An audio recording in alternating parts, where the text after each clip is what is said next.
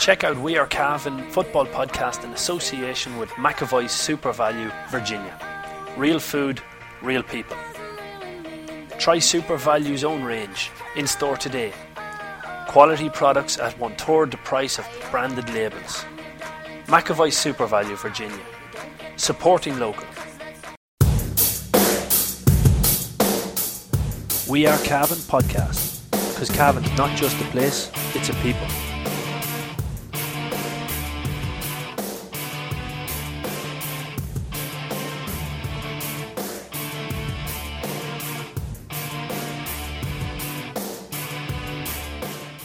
Hello, ladies and gentlemen. Welcome to another edition of the McAvoy Super Value GAA podcast brought to you by We Are Cavan. On today's show, we've a jam packed show for you. We're going to hear from the recently awarded uh, two Cavan players who made the 20 under 20s for 2022. That's Cian Riley and Dara Lovett. Uh, we'll also be looking ahead to the All County Football League resumption. Um, Paul uh, Fitzpatrick, sports editor of the Anglo Celt, will join me for the predictions. I'll be giving my predictions, and the coin will probably beat us in, in our predictions, as uh, is the quality of our knowledge of Cavan Club football at the moment. But we're going to start off the show um, giving a wee bit of a, a, a sneak preview under the hood of our our diehards podcast service over on patreon.com forward slash we are Cavan. Um, looking ahead to the 25th anniversary of Cavan's Ulster Championship success in 1997, Paul Patrick caught up with the Cavan manager of the time, Martin McHugh.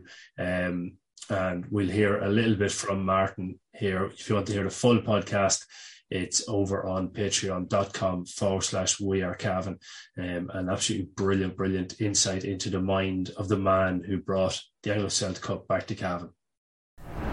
Okay, so I'm delighted to be joined now by a very special guest here on the 25th anniversary of Cavan winning the Ulster Championship in 1997. Never to be forgotten, I think, by a generation of Cavan supporters. It remains the most special day we have had, and I'm delighted to be joined by Martin McHugh, who's the manager, as everyone knows, on that occasion, and a, a, a well-known visitor and a good friend to Cavan. Martin, thanks for taking the time here. I know you're a busy man. I don't know if I've been a busy man, Paul. Right now, I'm honoured to be here. I can never hard to, can never turn down a Cavan man if he asks you to do something. well, we'll jump straight into it, Martin, because um, there's a good bit to go through. Uh, I suppose, how did it come about that you that you took over Cavan? Because at the time you were you were not long finished playing with Donegal. Cavan hadn't won a game in a long time, and suddenly you decided to come down and take us over. You must have seen something in Cavan. But how how did the initial approach come about?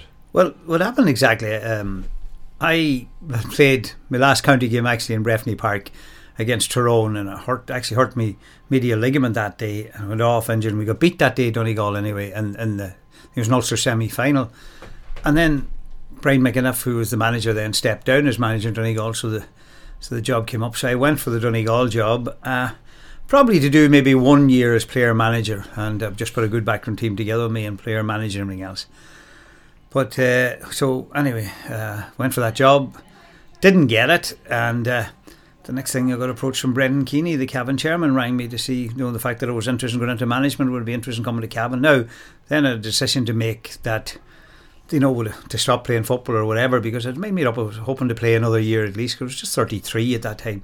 I thought I might play another year at least, but I figured out then that you know the fact that I went for the job in Donegal and didn't get it, it would be very awkward on me playing and very awkward on the manager PJ McGowan who's managed the team. Like, suppose if I didn't play well, they'd be saying, "Oh, he doesn't want to bother playing," and if I, you know, just an awkward one on everybody. I thought the best thing to do. I didn't want to finish, you know, I'd finish my career on, you know, I wanted to finish on a, on a reasonably good note as such, and I just thought that that the best thing to do was, you know, to for everybody's sake to pull away from it now. I was disappointed. I was very disappointed not to get the Donegal job at the time because I thought myself that I could have done a great job. And I thought, I actually believe there were a better bunch of players coming than even the bunch of players that won the All Ireland. There were a very strong team starting to come. There were a lot of great young footballers, John Duffy and Declan Boyle and these who played that year with me. And, there, and there were, you know, we just had, I felt myself there was something exciting happening in, in, in, in Donegal at that time, and there were plenty of other good young footballers. But anyway, it didn't happen, so materialised. So I was one day I was in Dublin, and I got a phone call from Bren Keeney asking me, and I said, "Look, at, at that time, I probably had no interest in in it, but I, I was disappointed the Donegal thing. So I uh, I met Brendan and Cavan that day in the house, and uh, we had a great old talk. discussion and chat and everything else, and there was a committee in place, I think, uh, seven, eight, nine man committee or person person committee in place in Cavan to pick the manager. So um, then I made a decision. Then look, I think I'll go for this anyway. We'll see what happens. There were other people probably in for it as well. So I, I came down to the interview and. And I came back down and said, I don't know the second interview or not. I don't remember right now at the time, but to the interview. And then the next thing I came down then and uh, I was offered the job at, at then and I went in and I met the county board and you know, just we say to this day. The county board, the people in the county board, give me a standing ovation that night, and I hadn't like I'd managed the club, but my you know had no had no record at, at, at, managing. I'd played against Cavan plenty of times, and I just was it was you know, and I'll never forget that because the Donegal people didn't put trust in me, and I'd played for so many years for them and everything else, and helped out to train the team at times and everything else. And Cavan put that trust in me, so it was a very emotional time with that because I just realised. I'm back. I remember saying to wife Patrice, I just said, "This is unbelievable. These boys are ready, and they don't know what I'm like, and they're yeah. putting faith in me and trusting me." So I was glad in a way that I could repay that, but uh, but uh, I, I I still to this day can't believe that there because I thought some of them would be saying, "Well, where is this fella? How do we think this fella's going to be going to be a good manager?" Because some of the Cavan players were nearly well, they weren't as old as me, but they weren't much younger than me at the time and everything else. So yeah, but so anyway, and the rest, you know, we say is history after that. But and that's did, how it happened. Did Brendan Keeney spell out like some kind of a vision to you, or how did he sell it to you, or did they take much selling? No, well, it was the fact that I played against Cavan, as you said, Paul, earlier on. I played games. I knew there were good talent in Cavan. Like I knew the the good, good players, the quality of the players. I mean, you take two years before that, we drew in Breffni Park with Cavan, and probably should have been beaten that day. And Cavan, we went on to win the All Ireland, so that's where Cavan was at. So kind of, you know, it wasn't really the whole thing wasn't that fair. And, and was it what year was it? 1988. Cavan were in an under 21 All Ireland final. So if, and, and I think was it Ronan Carolan didn't play that. They picked had, did as crucial whatever happened. And I mean, if he had to play, you feel that, that Cavan would have won that All Ireland. So I felt there were a lot of talent in Cavan. I knew Cavan was a football mad county. I knew that from playing against them and everything else. So people, sorry to interrupt you, Martin. People say that, but uh, how how do you describe that that football madness that we have? Well, well, the, the way suppose you describe it at that stage, which I always describe football managers as that, mm, you know, uh, you know, back away back when we when, when I started playing, away back on the games, it was nearly all men went to games. But always in Cavan, you know, the women had as much interest in the football as men, and the children, everybody. It was a Gaelic football county, and I always say, I still think that there's more, and I even see to this day. There's more passion in Cavan than even people say Kerry, but I always say, you know, tradition's a big thing, right? And suppose tradition of Cavan way back in the past. I mean, maybe that tradition was a bit of a burden on, on, on their shoulders and everything else. But I think that Cavan, for a small county, is an unbelievable GAA county. And, you know, you do see it even with the whole thing, with the occasions in Breffni Park there, with games in Breffni Park. And, you know, I know my own county Donegal all love playing in Breffni Park, but the way it's organised and everything, and you, you know, go in there and you go into it and they get, everybody gets a cup of tea and everything else, and really well looked after. So it's just, there's, there's, there's, there's a great passion for football in Cavan. And I know oh, you're going back to, you know, Brendan Keeney that time you know, selling to me what Cavan was about, and he, you know, he sold the whole thing in a way, you know, you know,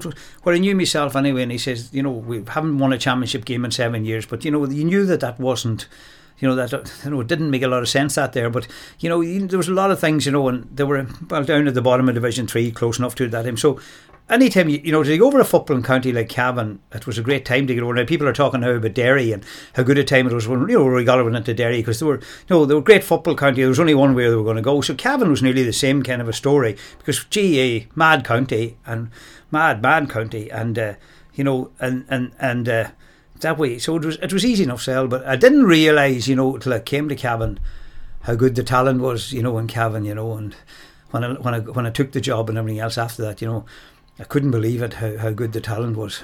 Yeah. I'll tell you a wee great story about, about taking the taking the job. I got the job anyway, and I had the job and had everything else, and I met them that night anyway. And so the following week, anyway, I met Brendan Keeney, and I said, Brendan, I need a good man with me now. I need one good man that's going to look after everything, do everything, and make sure that everything's on. And I said, I'll leave it with you for a while. You think about it, and you come up with a good man. Because Keeney, shrewd man, and you into politics and into different things, you know, and he would he would know what was going on and everything else. And and uh, so he says to me the following week he met me, he says, I have the man for you. And I said, Great. He says, I Mickey the Pound Riley. And he says, But there's only one problem. And I said, What's that, Brendan? He's Fine Gael, he says. so that I think politics was big in Cavan. There used to be a Fine Gael chairman followed by a Fianna Fáil chairman. So that was, but I said, ah, I know, we'll not worry about that, Brendan. That'll be, we'll, we'll grow that. But you're, look at he was cute enough to get me, and that was the greatest greatest man I ever had by my side. You know, they know everything. You have five, six people looking after gear and looking after everything. Now, Mickey did all that in his own that him, and he, I rang him every day in the morning. He looked after everything. Now people say that he had a job in telecom and he was time enough to do it, and he got he got every bit of people to do the work. But anyway, else, but it was great. But uh, that was the only problem anyway. That was the only problem. We were all right. We're on. We're on to a good thing anyway. You can get over politics. Uh, uh, do you remember your first meeting with the team, Martin, or, or um, you know?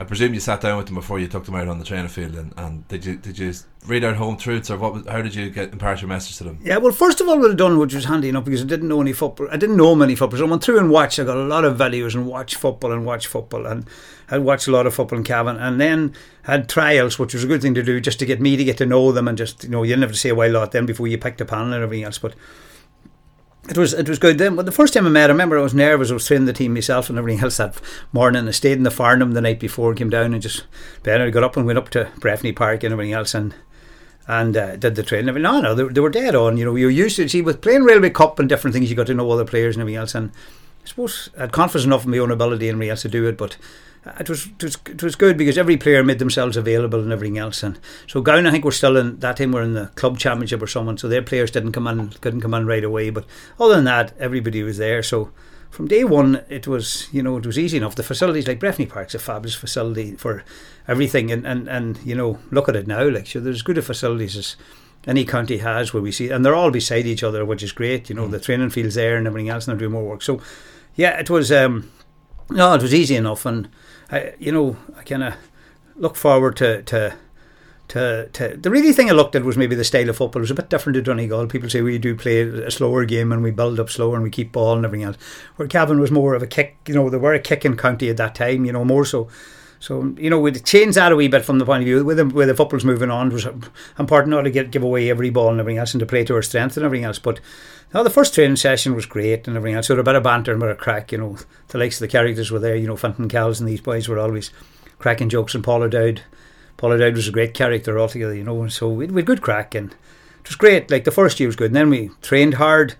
Joe Doonan came in and trained the team, and we did a lot of hard training, good training, and we got ourselves into it. You know, we had to get out of Division Three. I think that was the important thing. The first year was to get out of Division Three, so we trained hard and we worked hard for that. And uh, lucky enough, we got a few results that mattered and we got out of it. And going into the championship, obviously Cavan hadn't won a game in seven years. Knockout, no backdoor. Pressure must have been intense. So, did, did you find the pressure then going in against Antrim in that first game in '95? Yeah, I did. I did because the, the, the, biggest problem was we first of all you had no information out of Antrim. That it was easier now getting videos of games and everything else, but you could know where Antrim were going. And I always knew playing Antrim, like in '93, which was only two years before that, we were all Ireland champions, and we played Antrim in Ballybofey in our first game and we beat them 12 points to 9 or 12 points to 10. We just got over the line. So I knew a good a footballers Antrim were. So we were, yeah, I was worried about it because we needed to get over that line. We needed to get that first hurdle over. And we just, you know, we and look at there's different ways you do it. it probably wouldn't work in the modern day football, but always remember we made a decision that that that we're going to try to get a goal and get it early. And we're going to work on a tactic of trying to get a goal. And the first thing we done was um, we got the ball to Peter Riley, and Peter Riley was probably until Larry came there, he was the fastest thing carrying a ball and the pace he had and everything else. And if you always look, well, look back at that game, you see it. So we got the ball to Peter, and then we worked in training where every man stayed, and then they moved out of the way to him, and he went through the middle, and he bagged two goals the first half, and that's what won the game for us. We just worked on it, and Antrim didn't buy the first; they didn't realise the first one, and he bagged the first, a brilliant goal in the second one, and that won the game for us. We won it like but five or six points in it, but that's what won it for us. So just doing that there, and that was that definitely, as you say, Paul took the pressure off. Because we'd won a championship game, Cavan, for the first time, so and it didn't matter. You know, people say Antrim, but it didn't matter who we beat. We needed to win that championship game, and that was that gave everybody a good lift in the whole county, and it was great support that day with the team and everything else. Brady's Arva Limited Main dealers for Volkswagen cars and commercial vehicles have been serving the needs of the motoring community in Cavan, Longford, Leitrim, Monaghan, Meath, and the surrounding counties for over 50 years. A family owned and family run business, Brady's are famous for their long association with the GAA. If you're looking for a new or used car or commercial vehicle, check out Brady's Arva Limited. They provide an unrivaled sales and after sales service and are open six days a week. Brady's Arva Limited. Get on the winning team today. See www.bradysarva.ie for more details. So again, if you want to listen to the whole lot of that interview, um, head on over to patreon.com forward slash we are Cavan and you'll be able to get that and loads of other content um, about Cavan GAA, including a look ahead to the Cavan ladies taking on Dublin in the opening round of the All Ireland Senior Football Championship, where they take on Dublin on Saturday afternoon. I talked with Cavan player Mona Shorten um, in, in the look ahead to that one. Uh, Paul, very, very quickly, just on the Martin McHugh interview, um, I know a few diehards have been in contact with me already about it, just inspired and, and awed by by the interview. It's it's it's amazing to think this 25 years and, and yet there's still questions that he's only answering now, you know, as in terms of people have different ideas of what was going on and how it came about. And he answers an awful lot of those questions to you. It was a great interview. Yeah, well, look, I just asked a few questions and he, he just talked because he's a brilliant talker. You see him in the media, like on TV and on radio, like he's brilliant. He's so articulate and he's able to get his point across so well. And he's got brilliant memory. And there's a genuine warmth there for, for Cavan, obviously, from what he achieved in his time with Cavan. So I thought it was very interesting, some of the stuff he explained. The clip we heard there, he talked about how he got the job and where Cavan were coming from. And, you know, obviously he had played against Cavan.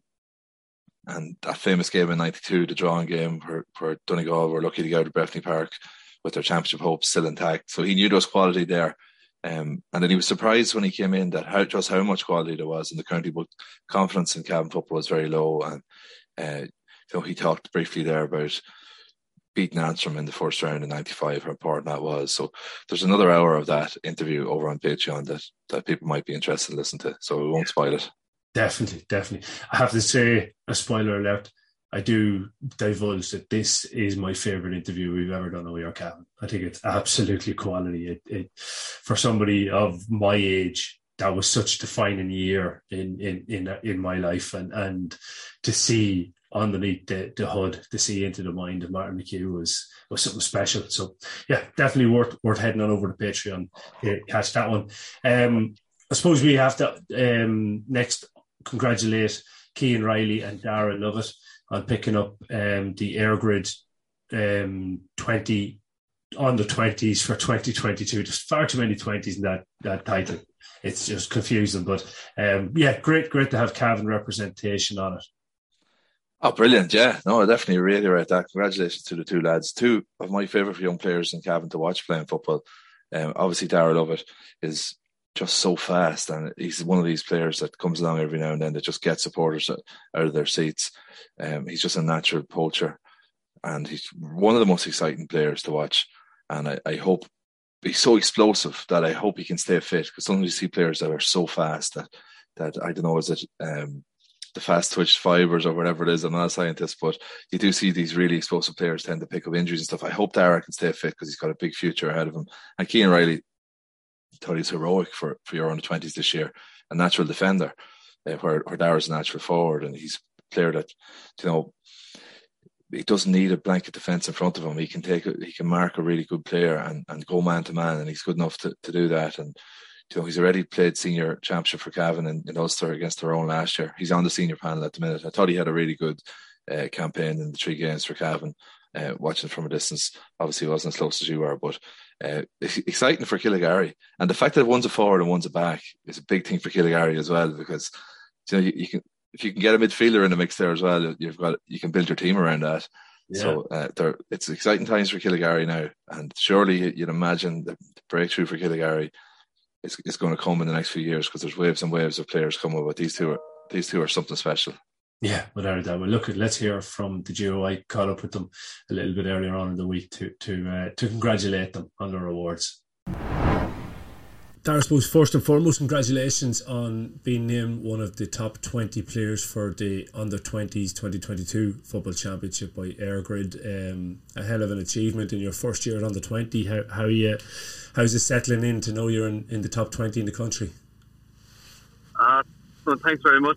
Uh, start off, and um, it was a bit of a shock at first, but settling in now a bit, and I'm just happy that I got it. I suppose if you look back on it, it it's um, it's a recognition and, and a strange position for me to be asking or, or, or stating this question, and obviously don't mention me, but the, the, the coaches you would have had through Killygarry first and foremost from a, a very young age and then on into St. Pat's and, and Cavan. It's it's a recognition of the work that they've done with you too. Oh yeah, I definitely agree with that one. That um, the work that was done with me uh, on personally in the club and in school, and definitely on the county this year would would have been uh, all a factor to that award there they received there a few days ago. Um, the likes of the boys in school would have fucking been training with me the last six years now, and like that would have been preparation as well as the club training as well. So they're all factors taken against that award as well as the team as well, you know. I suppose your your father has a big role to play in this as well. He's been coaching you quite a few years with with um, with Killygarry, but there's something special happening in Killygarry. Yourself and Cian obviously picking up this award, so there's great work going on up in Crubany.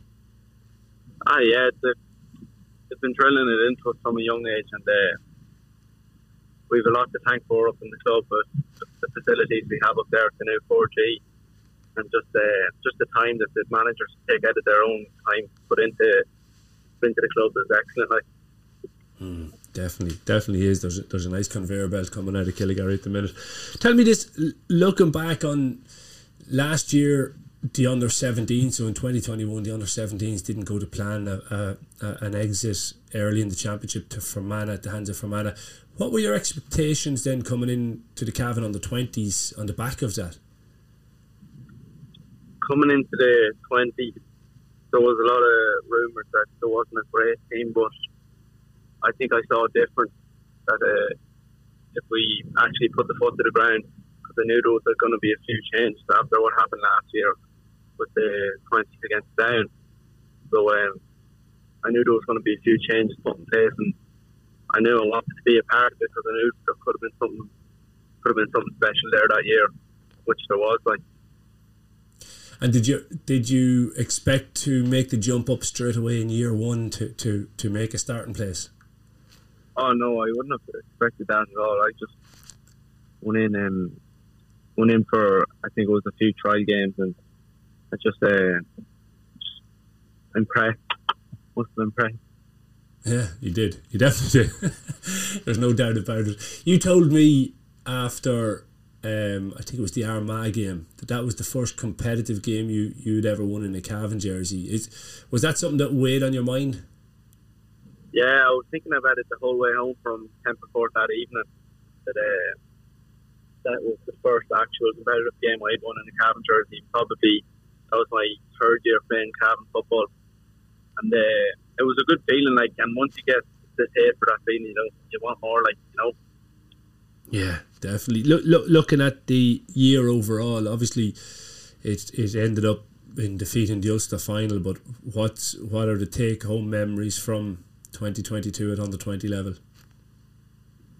Oh, definitely. Um, reaching even beating Monaghan in that first quarter final, that was just as as exciting as beating Derry in the semi because no one gave us a chance in that quarter final and then to go on and beat Derry in the semi was even more, even more of an achievement. Like, and then um, obviously get to the final and losing by such a short margin.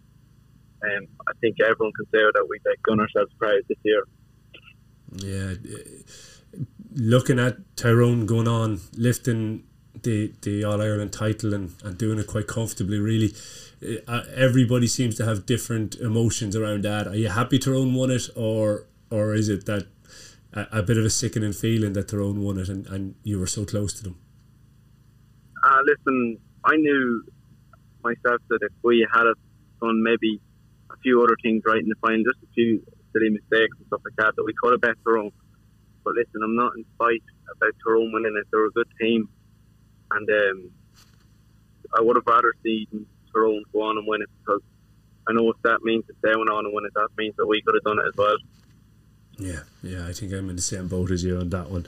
Tell me this: there's there's talk obviously uh, around at the moment in the GAA, They're they're going to be looking through underage structures, um, and one of the proposals or the proposal that the GAA brought in to the Congress back at the start of the year was to amalgamate both minor and under 20 into one competition. Being a player that has come and played both levels, what what's your thoughts on on the reduction of competitions at underage inter-county level? Um, I think a lot of like for a lot of players coming out of minor, the jump from up to under twenty is a big step, and uh, I think there should be another sort of age group, maybe an under nineteen. There was of an under nineteen competition, um, for Cavan just to play, just to keep boys in the loop and keep them active, like because you don't want them just staying with the club, and if they're going up to senior and they're not getting game time, you want them doing some sort of training and getting games and stuff like that. So personally, I think there should be another sort of underage county competition in between minor and under 20 level. You ask me now. Okay, so a third competition essentially would be. Yeah, even if it wasn't a competitive competition, but uh, just something to keep boys that are coming out of minor that can't make an under 20 county team, just to keep them in the loop. Like, yeah, yeah, you're you're you're right because the the drop off from 17 exactly. going into 20. There was what was there six of you guys in on the under 20 squad this year from last year's under 17. So you were missing probably 25, 26 players that that were on the, the squad which used last year. So they've yeah, they've missed out exactly. on that development. Exactly. What what's your goals for the future? So you've first year stepped up, um, done well at, at county on the twenty level. Um, what's what's the immediate goals for you now? Um, start training again back with the under twenty county, and we'll work again now for next year. Hopefully, we'll get back to the Ulster final, but this time, hopefully, we'll win it now. Good man. That'll be the make-up. Hopefully, if we get close in the club, we'll be looking to make a, a senior county final now. Good stuff. Good stuff. Lots of ambition there. You're, you're, you're ticking all the boxes. Here's the biggest question of all now. So yourself and Cian both picked up the award, but who's better? I think I'd have to take that one then. I'm, I'm, I'm, I'm interviewing Cian now in a few minutes' time, so we'll see if he if he agrees with you. deadly, deadly, lovely. That's brilliant. Thanks, Dara. No bother. Cian, firstly, congratulations. Named one of the top 20 players for this year's under 20 football championship. It's it's a hell of an honour. Yeah, actually, look, it's a, it's a, it's nice to get a bit of recognition. Uh, of course, as I was saying to you earlier in the week, it would have been nice to obviously uh, win win the competition out. But um, yeah, it's, it's it's nice to get all right. Yeah. Yeah. The um, I, I finished off when I was talking to Dara by asking him, and I, I know you're going to know what his answer was, but two Killygarry lads picking up the awards, two lads who've come through St Pat's as well. Uh, but who's who's the better between the two of you? Well, I'm, I'm sure I know Dara's answer too to that, but uh, uh, look, uh, he, Dara's young, especially. I, I don't think I was, I was near to the stats now when I was that young, so uh, especially with a player with, with two more years left in on the 20s, uh, to, to collect the award uh, for him it's obviously big, but um, I look I'll, I'll not I'll not dampen his spirits. he's he's he's definitely looking looking looking forward anyway to to becoming bigger and better again. Looking back on it, as I mentioned, there are St Pat's, obviously Cavan through underage, and Killygarry. There's something special going on in Killygarry. The, the coaching ha- has obviously stepped up massively in the last decade up in Killygarry because every county team seems to have a litter of Killygarry pups coming through. Yeah, no, definitely. Um, no, without without a doubt, like the work being done uh, at underage level in Killygarry is uh, it's great to see. Like even being up there to pitch on a on a Saturday morning and the place is flooded with under sixes, under eights, under tens, uh, the whole way up, and like coming through the system, we'll say in Killygarry, you know, it's it's. Uh, it was fairly well ran. Like you know, I would have had Frankie Lovett, Frank Moody, Port Gannon, them lads the whole way up, along with a lot of other coaches. And you know, you learn you learn something different from every coach. So, uh, no, definitely the work being done is, is it's uh, it's, it's brilliant, and um, you know, it's only going to get better. I think. Last year, obviously, you missed out on your your, your on the twenties through horrible fixture um, making by the Ulster Council, unfortunately. But what were your expectations coming into this year's on the twenties? Yeah, I suppose uh, last year obviously wasn't able to play um, because I was with the seniors, but um, coming into this year, like you didn't really know what to expect. Uh, I know we had, a, we had a good group of players there, um, and we just we kind of adapted the mentality of just working hard. Um, as I say, coming up against Monaghan in the first round, you know, we knew Monaghan were probably favourites at the time because they won uh, the minor in, the, in that age. But uh, no, you know, we went out. You know, we kind of played played freely. Uh, didn't really care. Um, we were we were being ruled off and into a lot of games and stuff like that, which we were probably happy with. But uh, no, as I say, hard work beats talent, and uh, I think we showed that. So um, yeah. What then were your thoughts, knowing and, and seeing how close you were to, to beating Tyrone when they won the All Ireland afterwards? Uh, everybody seems to have different opinions on this, whether they're happy that Tyrone won it or annoyed that Tyrone won it. Yeah, personally, you know, I probably would have been annoyed. Like it's a, it's a tough, tough pill to swallow. Uh, coming that close, you know, to winning. Uh, obviously, you know, in the final, you know, be, losing by one point, it's it's tough to take no matter what sort of game it is, but especially in ultimate final. Uh, and then to see Tyrone go on and you know to beat beat beat one one one company in the semi and and in the final too, it, it, it was hard to watch. Um, just you know, it, it's hard not to think you know that could have been us if we if we had a got over them. But look, fair play to them. Um, they went on and won it, and um, yeah. What are the big takeaways? What what do you take away from this year's on the twenties? Uh, well, I, I suppose um, it was just it was just good to nearly get get form back. You know, it would have been struggling a bit of a form, but what to take away of it was just that you know probably for the next year, or the next group coming up with on the twenties, like um, you know, they, they should be getting into that competition, you know, the same way we went in, you know, not, not giving a care about anyone else but themselves. Um, you know, as I said, the saying goes, you have to lose one to win one. So I'd hopefully think that them boys will go on and, and uh, you know, finish the unfinished business as such. Yeah, the I was saying to Dara that last February or January, February, the, the GAA brought forward a proposal to amalgamate minor and under 20s into another, a single underage inter-county competition. You've you were on the Cavan minors for two years. You've been on the under 20s now for, for three years essentially, um, and progressed into senior. What's your thoughts on on reducing the number of underage competitions? Uh, yeah, to be honest, I wouldn't be I wouldn't be in agreement with it at all. Like, kind of takes away the line like from the from the minor competition. Uh, like you know, growing up, you know, all you want to do is play with Cavan as such, and you know, them lads, even the minors this year is a great team there, and they're unlucky, and you know, they're getting the recognition for their age group, and then to go on into under twenties, but.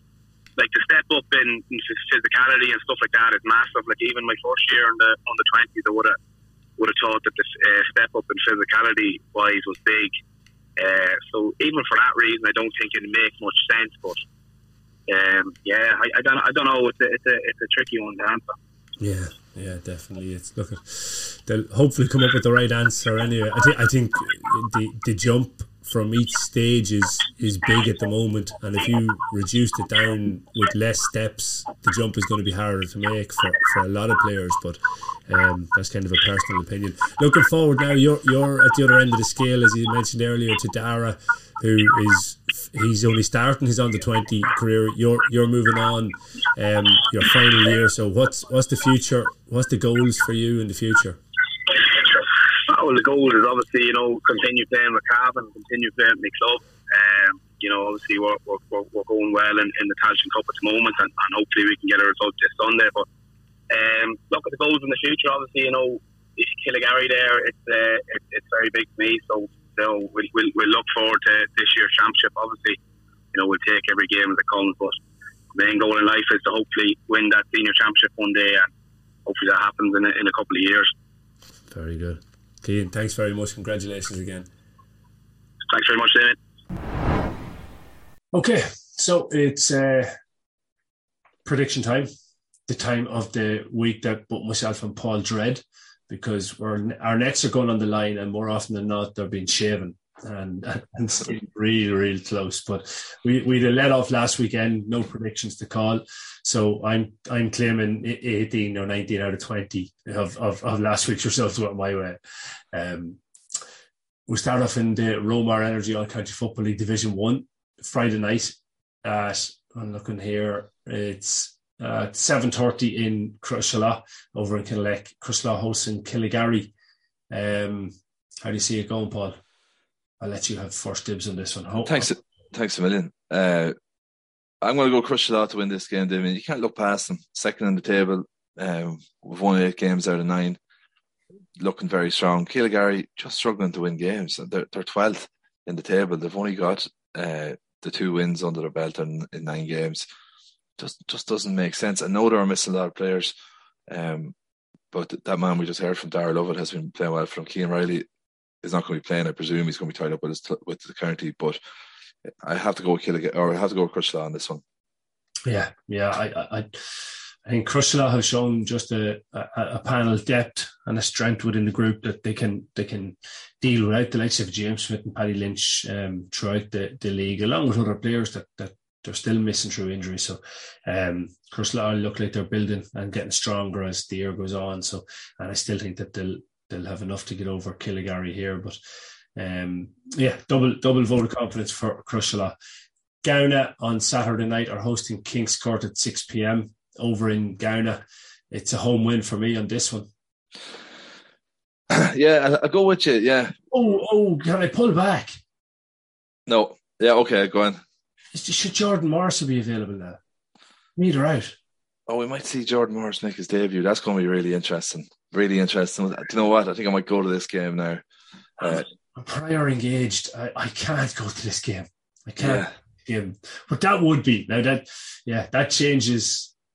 It changes from a a, a fairly confident vote of um, of a Gowna win to Jordan Morris is playing. Jesus, this might be the game of the weekend. Yeah, that's it's going to be that'll give Kingscourt a huge lift if he plays. Um, I still I'm still going to have to go with Gowna because uh, we just don't know what will Morris be playing. Uh, and on unknown form, they're ahead of Kingscourt now. Obviously, Gowna are missing county players, uh, and they were missing. I think Ryan Brady still injured as well. But when they met last year in the, in the semi final of the championship, Gowna were much superior on the day. Even though Kingscourt hung in there until about ten minutes in the second half, but Gowna were the better team. Kingscourt lost Paddy Mead that day, and they kind of fell asunder after that. Uh, so I'm going to go with Gowna home advantage. But if, if Kingscourt can go all the way to Gowna and, and get a win there, then we'll have to say that Kingscourt are back. Yeah, you're right. We will.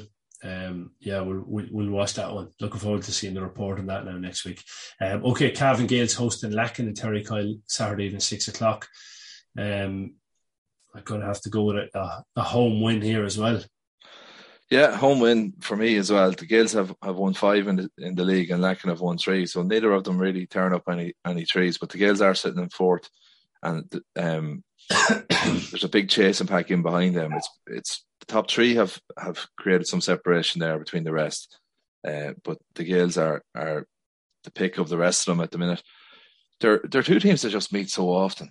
Like I, I remember Finbar Riley saying to me that I think he came in and made his debut for Lacken in around ninety six or ninety seven. He won it. He won an intermediate medal, I think, in ninety seven, and in the following 20 years, he had a long career. In the following 20 years, he played the Gaels 18 times in championship football alone, uh, which is amazing. And I think Lacken had never met uh, Mullahoran at all in the championship in that period. So it's amazing the way the draw comes out. They're two very familiar foes, and generally the Gaels have had the upper hand. You can remember the couple of championship games that were lacking have held the upper hand. There might have been only one of them actually. And yet there there, there is this kind of idea that Lacken are a bogey team for the Gaels in the championship, but yet they yeah. never seem to get over the line. Yeah, they've they've put it up to them a lot and they've had several draws and stuff like that, but generally the Gaels are too strong. So the Gaels at home, no, I think I think it would be a huge call to go for Lacken, So I think the Gaels to win that. Okay. Um, yeah, no, on you on, on that one with you. Um, next up, Killinkere against Castlerahan. This is a big one because it's mid-table clash. It's up in Killinkere at six p.m. Both teams on seven points. Killinkere have a game in hand, but the winner of this kind of is giving themselves a little bit of a cushion away from the relegation zone. Yeah, this is an interesting game here as well. When, when I, I invariably get the Castle Castlerahan game wrong, I've tipped them a few times in the loss and, and uh, uh, tipped them to lose a couple of times in the one. Yeah, it's just hard to get a handle on Castlerahan at the minute. Obviously, they're they're in a little bit of transition. Um, they're probably still coming to terms with the relegation from last year because it was a shock to the system to lose one of the absolute he- heavyweights of the senior championship to go and that hadn't happened in Cavan in a long time. And uh, you know, in the manner that it happened was it just fell off a cliff, which made me think it, it, was too bad to be true. It didn't make sense. It wasn't the typical decline of a team. It was so sudden that I think they're probably going to be better than people are giving them credit for uh, at the minute. Um, that said, Killinkere are something of a success story in this Division One championship. They have a game in hand. They're both on seven points. Their score difference tells you a lot. They're minus seven. Uh, having played eight games, won three, lost four, and drew one. So they're they're the absolute um, perfect example of a mid-table team at the minute. They're seventh out of thirteen, and uh, you know for the games they have lost, it's a point or two here or there. Um, so this will be a big game for Killinkere. This will this will give them uh, a winning record, you could say, overall in the division if they can win it. And it, it, it might just bump them up. If Gowna were to lose, it would bump them up. Uh, well, it wouldn't. They wouldn't catch them on score difference actually, but it'd be joint on points in, with, Gowna if that fell their way. So, uh, and with the game in hand, Killinkere could even get a climb up. They've two games in hand over Ballinagh at the minute, who are in fifth. So it's tough. Yeah, it's a big one. They played well against Ramor recently. I, I, I might give Killinkere a nod here. Yeah, I think I'm going to give Killinkere a nod here because I'm, I'm just looking like Castlerahan. Their last two games, they lost heavily to Cavan Gaels. I think 11 points to Cavan Gaels. They lost then to Gowna was it the week before, by six points. You know, whereas Killinkere last game was against Ramor, lost by a single point. It took a free deep into injury time and they drew with Killygarry. So there should be a little bit more positive momentum with Killygarry than with Castlerahan. But having said that, Castlerahan will be fancy in this game. They'll be coming up and saying, well, we're not going to let a team who maybe at the start of the year would have been ranked below us get ahead of us. But I, I think at home might just have enough here. And I think they've got a forward line that, that can cause Castlerahan problems in terms of Emmett Fitzsimons in great form, Kean McGovern playing very well, um, and Peter McCabe will always cause a defence trouble. So I'm going to give Killinkere a nod here, um, but it, it, it's one of those ones you could very easily sit on the fence and call a draw because I don't think there's a lot between the sides at the moment. No, there's not. There's not. But I'm I'm going to go with Killinkere too. I have to start different with, with you. I'm getting worried now that my predictions are too close to yours because that's a bad sign. Okay, well, here's one I don't think we're going to differ on. Cootehill are hosting Ramor United. Um, uh, it has to be in, in Ra- Ramor's current form. It has to be a Ramor United win here, hasn't it? Has to be, has to be. I'm not even going to dwell on this one. If if Cootehill managed to, to pull the upset here, we'll, we'll talk about this at length next week. But uh, no, it's got to be a Ramor win. It's, it's top against bottom. Yeah, 18 uh, points against one in the table. Like there's a big gulf there. There. Yeah, yeah, it looks like there is. Final game then is in Ballyhaise and they're hosting neighbours Laragh. This could be a tasty enough affair, but Ballyhaise are a team with the form coming into this um, into this match. But Laragh, they're starting to show a wee bit of uh, well, Crosserlough beat them comfortably the last day out, but it it feels like something is turning a little bit in Laragh. Like they beat Cootehill the week before uh, by six or seven points um, off memory, and and then had a real dinger of a battle with Killinkere point. So, yeah, you'd expect Ballyhaise to get the win here on current form, though. Yeah, if Ballyhaise can maintain this this excellent run of form that they're on, like they're a point forty five score difference as well. Like so, they're not just winning games, but they're winning games with a bit in hand. They're running up big scores. Porrickmore back there is a massive, massive boost for them. Um, Brian O'Rourke has been playing brilliant stuff as well. I think he, he got a call into the county panel off the back of his under twenty and, and club performances of late, which is which is brilliant for him. And Gary O'Rourke is on the county panel now as well and made the sixteen last week for the first time.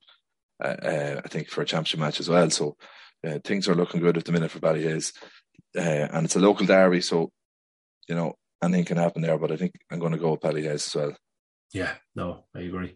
Okay, so we're all the same in Division One. Let's hope that Division Two will bring a bit of difference between us. Saturday evening at six o'clock, all of these games throw in at. First of them is Knockbride hosting Drumlane. Knockbride, um, Knockbride, or sorry, Drumlane have hit a wobble, and maybe the, the, the bank holiday weekend might just do them a bit of uh, a favour to to break the negative momentum, but um, a few weeks ago, you'd have been back in Drumlane out the gate with this one, but Knockbride seem to have turned the corner as well and, and, and turned it up. Knockbride are one of the four wins from their 10 games. Drumlane, who were sitting top of the table at one stage, is six win wins from their 10 games. So not a huge gap between them in terms of, of wins. It's only two of a difference. Um, I'm tempted to go for a home win here for, for Knockbride. I've been going for home wins so far, but I think Drumlane could turn the corner this weekend. I don't know. I might call a draw on this one. Yeah, I think Knockbride need a win here really because they, they, had a good win against Cornafean the last day, but they were on a major wobble uh, before that. Like they, they they narrowly enough beat Ballymachugh. Then they were well beaten by Arva. I think they lost by a point to Collins. Uh, they lost to Belturbet in that run as well. Was a Lavey game in that run as well, where the where the catastrophic concession of three goals hurt them that day, and then then they beat um, Cornafean, which was a good win. So a little bit disappointed with Knockbride at the minute, but as we said before, new management and they're probably figuring things out. Um, I would have ranked Knockbride better than 12th in Division 2, um, I would imagine. Mm-hmm. Um, but it's a massive, massive season for them now. Um, whereas Drumlane, they're probably playing two form, they've lost the form a bit, but but you'd expect them to be up the t- upper end of Division 2, and they are. Uh, so, what are you calling here? A draw? Yeah, I'm going to call it a draw. That really split them definitively. I'll go. I'll go with Knockbride for the home win here. Okay. I have faith in our pride. Do you? Mm. Yeah. You're all, all faithful. Um, Bailieborough hosting Cornafean. In Bailieborough. Uh, Cornafean had, had gone on a great run there for a few weeks. Um, a couple of real big upsets. I, th- I think Knockbride's victory over them was, as you said earlier, a bit of a, a bit of a shock. Um, but the win over Drumlane was so convincing, 10 points of a difference between the sides that it'd make you say that, that you know, they still, while they were beaten by Knockbride, they still scored 115. So it, it wasn't a complete collapse. Um, well, they've been scoring heavily of late. Like they got 213 against Collins away, 2 9 against Belturbet, um, 217 against Drumlane. What was it, 115 against Knockbride? So definitely that corner Cornafean forward line, which wouldn't have been the strongest line in the team for the last few years, they've they're starting to find their range very much. So there's a couple of good young forwards in there as well, which is probably one of the big reasons. Uh, yeah, look, have to, we have to go with Cornafean. Well, I have to go with Cornafean here. Bailieborough have been disappointing at the minute, and they've only won. Scores in their last two games is all Bailieborough have put up. Yeah, nine yeah. scores in the game before it. One, one eight, one seven, eight oh. points. And we would have thought that Bailey were their strongest line tended to be the forward line the last couple of years with Gilson and Farrell and uh, Argue when he was there, the two argues. Um, um, I'm forgetting players there as well. They had had some really nice forwards. Okay. Yeah, so it's not like them to be to be um, malfunctioning up front. So no, I think it, it, it has to be uh, Cornafean here. Yeah, yeah, I'm going to give a, a, an away win for a change this week. Uh, Butler's Bridge hosting Lavey. Um, this is very interesting one because it you know you, you don't know exactly what's coming out. Lavey down county players, Butler's Bridge down county players. Um, John Fitzpatrick is definitely gone at this stage. I, I, I went to the airport just to say goodbye. because um, I miss him. I miss him already when he's when he's gone. Um, no, class class player, and, and you know take Finton most likely not not available to play. Quevian O'Reilly not available to play, John Fitzpatrick. That they're three huge players out, out of the Butler's Bridge side, but then take out Jerry Smith, Chris Conroy, and you've huge players missing. Peter Smith is coming to form. Shane Terry looks like he's coming back to form, and Lavey look like they've got over the the, the, the early season Lavey slump, which is almost the annual slump of Lavey before the rise happens. So I, I think they only have one win from the first six games, Lavey, and I think that might have been the first day out. Uh, yeah, sounds right. Against End, and now they've picked up three wins from, from their last four. Uh, maybe the two wins in the first six, the three wins from the last four now, sort of climbing up the table. Like they're they've sort of bottomed out against the Collins, and now they're at, in the last four games they've they've beaten uh, Knockbride, Bailieborough, and Belturbet, and right. lost lost the Cornafean. So, oh, lost. Uh, no, the big Cornafean. Oh, sorry, the, the big Cornafean did that. Yeah, yeah, big Cornafean beat.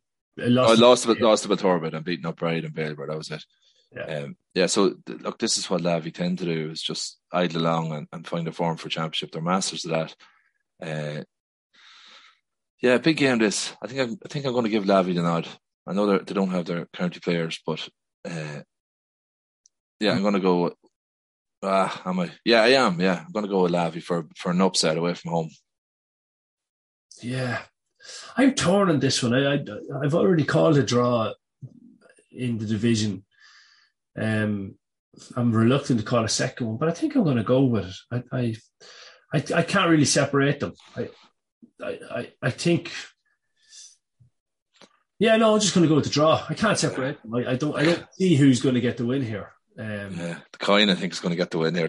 coin, the coin's definitely going to beat me anyway in Division Two. No doubt about it. Um, unless there's two draws up, um, which is highly unlikely. But anyway, yeah, no, I go with the draw. Go with the draw on it. Shercock against Belturbet. I can't go for a draw on this one as much as I, as much as I'm tempted to do so. Um, Shercock, looking at their their recent form here, um, where are we going? Shercock, yeah, well, a win, good win against Cuchulains. Although Cuchulains are well under strength in terms of personnel, still missing a lot of players.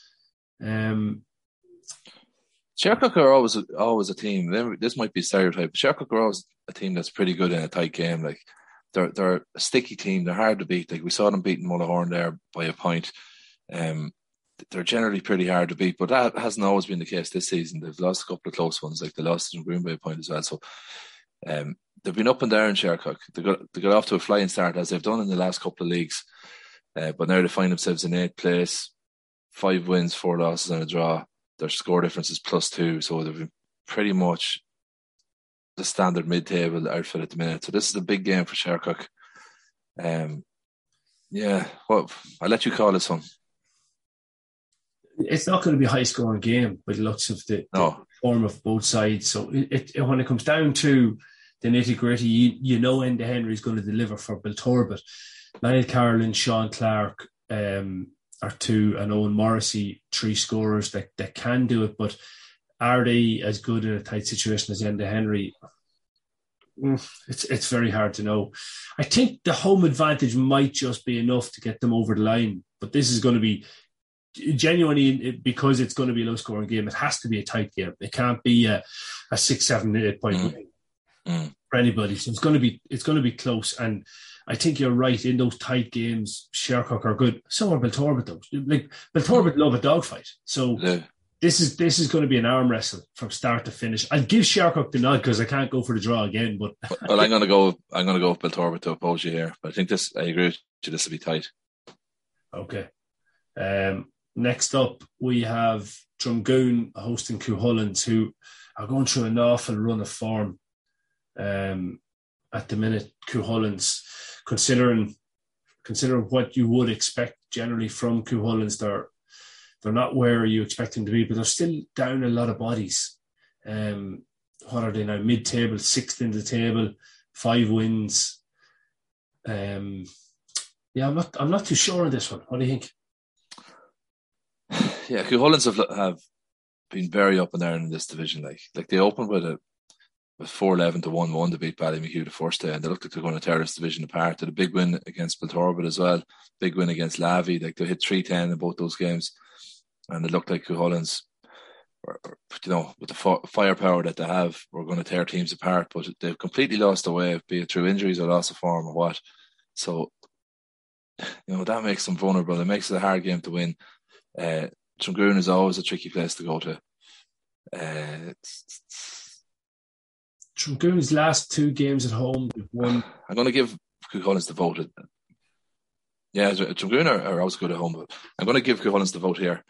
Uh, but it'll tell us this will tell us a lot about where Cuchulains are at. If they can go down to Boyle Park and get a win, um, then they're not going too badly. In fairness, but uh, it's, it's going to be a big ask. But I'm going to go Cuchulains on this one. I, am going to give Drumgoon the, the nod on this one. I, I, and Boyle Park being the deciding factor for me, on top of the fact that the leaving cert is going, and I know like Philip Schmidt has been playing midfield, Torek Farley's been playing centre forward for them. They haven't had Evan Doughty, um, and with the two um, Smith and Farley both doing leaving cert, I'd imagine they won't play this weekend. So I think that that's going to be too much for Cuchulainn to be able to take in terms of a, a, dip in the number of players that they're missing or a drop in the number of players they're missing to um, to go to Boyle Park and get the win. So I'm going to I'm going to give Drumgoon the nod here. I think they might just get over the line with, with all the external factors that are contributing to it. So yeah, I'm gonna I'm gonna go with the Goonies for this one. So don't let me down now, whatever you do. Um, Denn taking on Arva in Crosskeys. Denn's got the first win of the season in their last outing. Um, trying to think who that was against. They beat Ballymachugh over in Ballymachugh, three goals and eight to one seven. Um, with with a really good win over Drumgoon in Arva, 21 points scored. They're scored freely. Barry Donnelly seems to be um, a huge addition to that forward line. Johnny McCabe, from what I've been told, just making everything click around there. Then the addition, Conal Shorten is playing really well, injury free. Still haven't got Kevin Boucher fully back yet. Holla played, I think I'm right in saying against Drumgoon, but they, they seem to be they seem to not only have got back up to the level that they were two years ago, but they may have actually gone a level above it. I think Arva, Arva, it's going to be hard to look past the victory for Arva on this one. Like you talk about experience, like like there's an awful lot of, of that Arva squad who won an intermediate championship and lost the final the year before. Like now they were very unlucky when the year they went to senior with the draw that they got. Because I always thought that that Arva team were one team that could have consolidated in senior, yeah. um, but didn't happen for them, and they just went through a spiral. After I think a lot of the problem with Arva was they were a long number of years on the go, and it just sort of got a little bit burnt out. I, I think that was the biggest problem, but they've certainly bottomed out now at junior. Like, in my opinion, Arva are one of the strongest groups of players to be in junior football in a long time. Like they've, they've got a senior standard forward line. There's probably seen teams in the senior championship who will swap a lot of their forwards for the Arva forwards if they're honest. So then I I don't know managerial turmoil there. The manager that had the the guy from Tyrone part of the company with them a while ago. Um, yeah, I just I just think then are probably going to put all their eggs in one basket and try and win the playoff. Uh, so I think Arva, on all known form, Arva are ahead of them. Yeah, I think so too. I think so. We'll we'll keep a close eye on that one. We'll book one for Arva. Final game then is Mullahoran against Ballymachugh. Um, this can be a, a, feisty enough derby, and there's not a huge gap between the sides like there may have been in in in, in uh, bygone days. Ballymachugh haven't beat, been beaten by Denn. Now, Ballymachugh have a huge amount of injuries. I've been told at the moment they're they're they're decimated. So Mullahoran have to take advantage this weekend. I, I if if Mullahoran don't win this when Ballymachugh are at full tilt, um, there'll be there'll be there'll be uh, inquests around Mullahoran. There will be, but you know what? Uh, if someone asked me how how are Mullahoran going, if I bumped into someone from outside the county and said how are Mullahoran going, I, I, would probably say, "Oh, not great." Like uh, struggling along there. They're second in the table. There's no games in hand or anything like that. They're they're joint second with Drumlane. They're ahead of them on score difference by by about ten points on score difference. So uh, we're holding Mullahoran to a high enough standard here. If it was some of these other teams down the table who are up in second, we'd probably be saying they're having a great year. So Mullahoran still still the masters of winning tight games when it really comes to it. And uh, I know they're missing Killian Brady and Cormac O'Reilly for a lot of the league as well, which would be two huge players for them. Uh, I think it's a local derby, this, but I, I couldn't see Mullahoran slipping up here. No, I think that, I think they'll win that. I think so too. I agree. Okay, moving on then to the Kite Power Tech All County Football League Division Three. Uh, Red Hills hosting Killygarry B on Saturday night at six o'clock. Um, Red Hills in current form. I'm going to predict three goals minimum and and a win for for Red Hills. Yeah, well, Red Hills have really turned this around. Like, incredible! It's incredible. We talk about it every week now, and we, we'll keep talking about it till the run is over. But if you look at the scores Red Hills have put up the last few weeks, three twelve against Swad, three fifteen against Mount Nugent, 313 against Killeshandra. That was particularly impressive. 514 against Kildallan. Because if you look at where they were coming from before that, they got seven points against Drumley the week before that. Um, they also got three goals against Maghera. You can't read too much into that. They beat Corlough 13-10 away, which was a which was a, a real tough evening for Red Hills. They were lucky to come away from Corlough with the win. And they got three goals against Templeport as well. So Hills have shown an ability to get goals. They got two against Kill as well. Um, certainly they've hit top form the last couple of weeks. Killygarry B is just you know it's a numbers game and they just are struggling. They probably thought to be able to do a little bit better in this division, but it's, it's probably a learning curve for everyone involved there. So it has to be Red Hills for me. Yeah, yeah, I completely agree. Like Red Hills are in fifth position on the table at the minute, 14 points, equal on points with, with Kill, who are in fourth, just ahead of them a score difference. So, you know, Red Hills will be looking at this as we get down into the final three games of the league they want to get that score difference turned over and they want to win the last three games to make sure that they get into that semi-final spot because their late run here has been has been very impressive but it still hasn't guaranteed them a semi-final spot so um, I'd imagine we see another good performance from Red Hills this weekend giving them the win the only two teams in that division have won more games than Red Hills and that's the top two like yeah. you know the three losses there there's a few teams with draws Kill have got had two draws and that's just keeping them level on points where it is. So look, they have momentum, uh, so it counts for a lot. But but they'll get another two points this again, I think. Yeah, Drung hosting Swanlinbar um, in Drung GAA ground six o'clock um, on Saturday. Just yeah, like Drung stuck in mid table um, with six or sorry, uh, five wins and two draws. Swan Bar just below them with four wins and one draw. So not a huge amount between the sides here, but Drung are showing enough that they're they should get get over the line against Bar this weekend. Although I'm just I heard from a reliable source that Chris Corn will be back for championship, but will he be back just for championship or will we start to see him the next few weeks? But I'm going on the assumption that we won't see him until championship, and I think that could be a difference, enough of a, a difference to guarantee a, a, a Drung win here. Kaelan and Tiernan O'Reilly playing well. Um, they're, they're hard stopped at this level. Mm, yeah, I agree. I have to go with Drung there as well. Um, Mount Nugent are away to Munterconnaught. This is a, a, another dinger of a derby.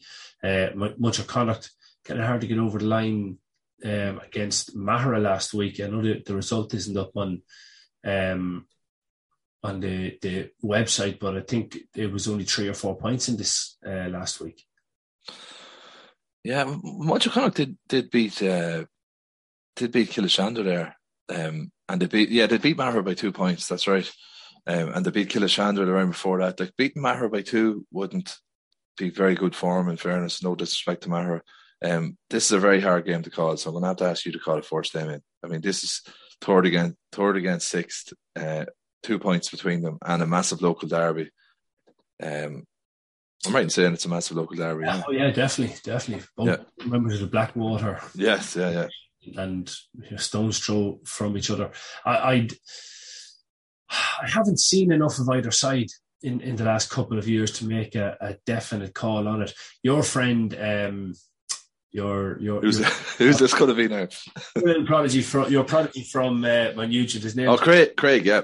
Craig, I seen the last day out. I think he scored eight points. Mm. Um, outstanding performance, and and adding to a forward line that's already strong like that. Between Adam Rehill and Kieran Caffrey and the Bruntons, I think there's another Brunton uh, after coming through that I see an Oisin Brunton um, on the list. Again, I can only imagine full of pace, lots of running. Um, uh, dropping bombs around the place. So there's there's a lot of quality in that Mount Nugent side. Um, Munterconnaught for me is unknown. The only thing I, am pretty sure of is O'Shea. Um, and O'Shea is is excellent on freeze. You know, he's he's he's the the, the modern version of a not so old man, but the way McCabe used to be. You could rely on him. And O'Shea seems to fill that void um, for Munterconnaught. Um, I'm going to go with Mount Nugent on this one just to get over the line. The fact that it's it's a home game for Munterconnaught, I think they'll tighten it up. But I think Mount Nugent might just get get the edge on it. Well, I'd have to oppose you because it's such a tight game that it's it's a hard one to call. Um, Munterconnaught are at home, so yeah, that's attractive to me. I'm going to go Munterconnaught. Okay. Um, Shamrock's hosting Killeshandra. Um, this is an interesting one. I, I, was speaking to a Killeshandra man today, actually earlier on, and, and, I was just kind of saying what's going on, and he just said, "Look, there's it's a very, very much an aging team. There's a lot of lads with a lot of miles on the clock, a lot of a lot of sort of wear and tear injuries that are causing problems, and you know they're they don't have a a huge influx of underage talent coming through, and he was saying to me that he, he fears that Killeshandra could be down at the the middle to the bottom end of Division Three for for a few years to come. So that kind of knocked the stuffing out of me because I expected big things from Killeshandra this year. They're in intermediate championship semi final last year, so you don't get there by accident. Like they won a few games in the in the intermediate, and they were proven hard to beat. They came up against a very good Ballyhaise team in the semi final. Um, vast experience in the team, but yeah, it depends what way you look at it. One man's terrorist is another man's freedom fighter. One man's experienced player is another man's player with a lot of miles in the clock. Yeah. So, yeah, they should be doing better. I don't care what anyone says. Killeshandra, the, the proven quality they have there, that they should be doing better than they are. But form is temporary and class is permanent. So I'm going to go with Killeshandra. I, I think that I'm going to give them the nod to bounce back. They've, they've been a durable bunch now for a number of years, so I, don't think they'll, they'll fold the tent that easily. Okay, I, I, will oppose you on that one. I'll, I'll, I'll go with Kill Shamrocks um, because I think that they have momentum. They're fourth in the table. They're proud. They're fighting for more than Kill or fight or than Killeshandra are fighting for. I think promotion is you know three games away. It, it'll take a lot of results for them to make up the four points that would that it would take to get into a, a semi final spot. So, I I think that when it comes down to it, needs are greater for Kill on this occasion. So I'll, I'll give them the nod. Um, Shannon Gaels hosting Kildallan. Um, obviously, Jason McLaughlin missing, Neville O'Donnell missing, and Rian, um, Rian O'Neill missing, Ryan O'Neill on the other side missing. Um, I don't know on this one. I, am I'm, I'm like Kildallan are literally. Uh, I was going to say, um, yeah, I was going to use a different word, but they're very poor. They're very poor lately. Um, I have to hear what this other word was. I, I, I, was I, I was going to go with terrible, and and and then I said I'll, I'll, I'll hold back a little bit. I thought it a wee bit harsh, but there there's definitely no consistency to Kildallan other than when Ryan O'Neill is fit to play, they they are probably fifty percent a better team. Yeah, um, looks that way. Yeah, it does. So I I I I'd probably go with Shannon Gaels on this one, although they're they're not playing well either. Like they're Shannon Gaels are playing desperate. They've won they've one win out of, out of ten games in this division, and so they're playing really bad. I see the Mo and Mixie show has has uh, gone on tour to to the mainland. I think the boys are out in Ibiza or somewhere like that. That mightn't bode well for this local derby either. That doesn't uh, bode well. That doesn't. No, but, uh, but in fact, it sounds great, but not for, not for football. I'm still going to go with Shannon Gaels though. Um, it's a home game, um, and Kildallan Ryan, minus Ryan. Uh, yeah, it's a it's a t- coin toss this one, but I'm going to go Shannon Gaels. Yeah, I'm, I'm going to go Shannon Gaels too, and one of the reasons is uh, McGovern should be coming back, getting gradually better as as the time goes on here. So um, he might just be enough to get Shannon Gaels over the line on this one. Um, okay, final one of the weekend. No, sorry, second last one of the weekend is Corlough hosting Maghera. Um, this this is one Maghera are definitely going to be targeting, but Corlough, I think I'm right in saying have three wins from the last four games. Is it or two wins from the last three games? They've two wins. Uh, yeah, they've two wins. Traditionally, this has been the, the clash in the last nine or ten years, probably between the bottom and second bottom in this division. That has often been the way. Shannon Gaels are now second bottom. Maghera is still bottom. And like, this is the best Maghera team we've seen in years. And yet they've lost 10 out of 10 with a score difference of minus 90 odd. Uh, so Maghera are still a bit adrift down there. This, their first win is going to lead to more wins, I think. They've shown that they're, they're well able to compete with a lot of teams in this division, but the first win is, is a hard one to get. Even a draw would be a big thing. Um, yeah. This is the this is one this is a difficult one for Corlough though. Like they're they're expected to win this one. And there's not too many games in the division that they're expected to win. Now they they you know they pulled an upset against Shannon Gaels, but it was by no means a fluke. Um, and then against Killygarry, I think they were comfortable enough winners. But this creates a whole different kind of psyche for Corlough, who come in as underdogs in 80% of their games. So you're I, you just wonder how that'll play with, with, with Corlough this weekend. Like Maghera, Ryan Tobin and Michael Muldoon are two quality players. They're they're you know they're good enough to make I'd say any junior team in the county. Um, and there've a few more with Maghera. I I'm going to give Corlough the nod. The home win and the long journey, all that will will feed into the home venue. I mean, will feed into a Corlough win. What I I just I wouldn't be terribly surprised if this is the first win that we see from Maghera in a long time. Yeah, it's a, it's a winnable game for Maghera. It definitely is. Um, Maghera haven't played Killygarry B yet, have they? No. Like no. that's going to be a very winnable game. Have they played Shannon Gaels? Um, I'm not. I'm not sure. Um, I think those games. I think they have played Shannon Gaels, but I can't. Today they lost to Shannon Gaels by by five points. Um, again, that was a long trip down, and that was a very, that was a game where you you would have said, look, this is a game that Maghera can actually go and win here. It's the only game Shannon Gaels have won in the division. Uh, is the next most winnable game, and Corlough Corlough is the next most winnable game. Um, so Maghera will be targeting this. If the, if this game was in Maghera, it might have been the first time ever on the podcast that we've tipped Maghera to win a match, but yeah, can't do it. Can't can't tip Maghera to go to, to go all the way down to Corlough and beat a Corlough team who who are putting in the work and and uh, are better than we've seen in the last few years. I think so. No, I think I have to go with Corlough have to go with Corlough. Okay, final game of the weekend. They're holding this one until Sunday. It's Drumalee going down to West Cavan to take on Templeport. Number one in the table taking on number two. Um, it's at half one. This this is going to be an interesting one. Yeah, I, will go with Templeport for the home win here, but they're they're the two best teams in the division, uh, no doubt about that. Templeport have ten wins out of ten, uh, but Drumalee are also unbeaten, eight wins and two draws out of ten. Um, they're definitely the two best teams in the division to date, and I think it has the makings of a great game. But I, I think Templeport are the strongest team in that division. I think they'll prove it this weekend. But th- this is a this is a proper top of the table clash between a really good Templeport side and a Drumalee side who have clearly put in a lot of effort because they've really righted the ship and they're on the way back up now after a couple of disappointing seasons. Like for Templeport, just looking at the table, 10 wins from 10 games, 20 points. I think that guarantees them uh, a top four spot because uh, Kill Shamrocks or Red Hills can only hit 20 points, and I think their score difference is, is superior. Um, for Drumalee to hit that 20 points, it, it it's guaranteed actually both of them will make the semi final spots either way.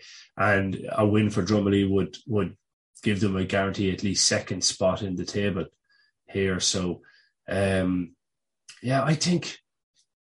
Oh, do you know what? I've been I've been tipping Drumalee and it's been going well lately, but this is this is a different level, and I think Templeport. Templeport have real, real good quality forwards. Like it's the best forward line Drumalee are going to be coming up against in this in this group in this division, um, and their back will have to be on top of their game. Well, like this, then like if you're a neutral um, and you are asked to, to, rank your top sides in the junior championship, I think there's a yeah, there's a, Drum, Drumalee are probably based on this form, like they're probably fourth, fifth, fifth, fourth, fifth, sixth in around in the junior championship. I actually think Templeport are fourth, fifth, sixth around in the intermediate championship, based on what they showed last year. I know there's some very good teams in intermediate, but I think Templeport showed enough last year, coming off winning that long delayed junior final and going in and getting a couple of big results. I think Templeport are, are going places. So I think Liam Galligan was supposed to um, to move away, traveling or something like that, and now he's not. he's going to be around. Like he's a brilliant player. So yeah, yeah, I, am going to go with Templeport. My heart, my heart is is telling me, Jesus, don't don't don't doubt your own boys, but um, my head is saying Templeport. You being my head at the moment, when you're looking at them, there is a there is a gap in in the rankings on the power rankings anyway in my head. So I'll go with Templeport here, but I hope above all times, I really, really hope I'm wrong on this one, but we'll see. Okay, folks, thanks very much for listening to the McEniff Super Value GAA podcast. As I said, don't forget to check out our diehard service over on patreon.com forward slash we are Cavan for all of the content, including the Martin McHugh interview. And to Paul Fitzpatrick, very best of luck. To the coin, very best of luck. And we'll have our prediction results next week. Yes, it was great. Yes, it was great. Yes, it was great stuff. And Larry has put it over the bar. It was hard, fast football after that. You're in Cavan, yeah! Was there a feeling that that might have been a chance for Cavan to get come back into the big time? And then McCabe and it's over the latch and Cavan are not buried yet. Cavan doing all they could to hold their lead. To Derek McDonald, what a goal! Oh, yes! And over the bar, Fintan Cahill. What a day he is having. Oh, this is brilliant by Cavan. Dandy-legged farmers walking the roads near Virginia. Hurrah, yeah, hurrah, yeah!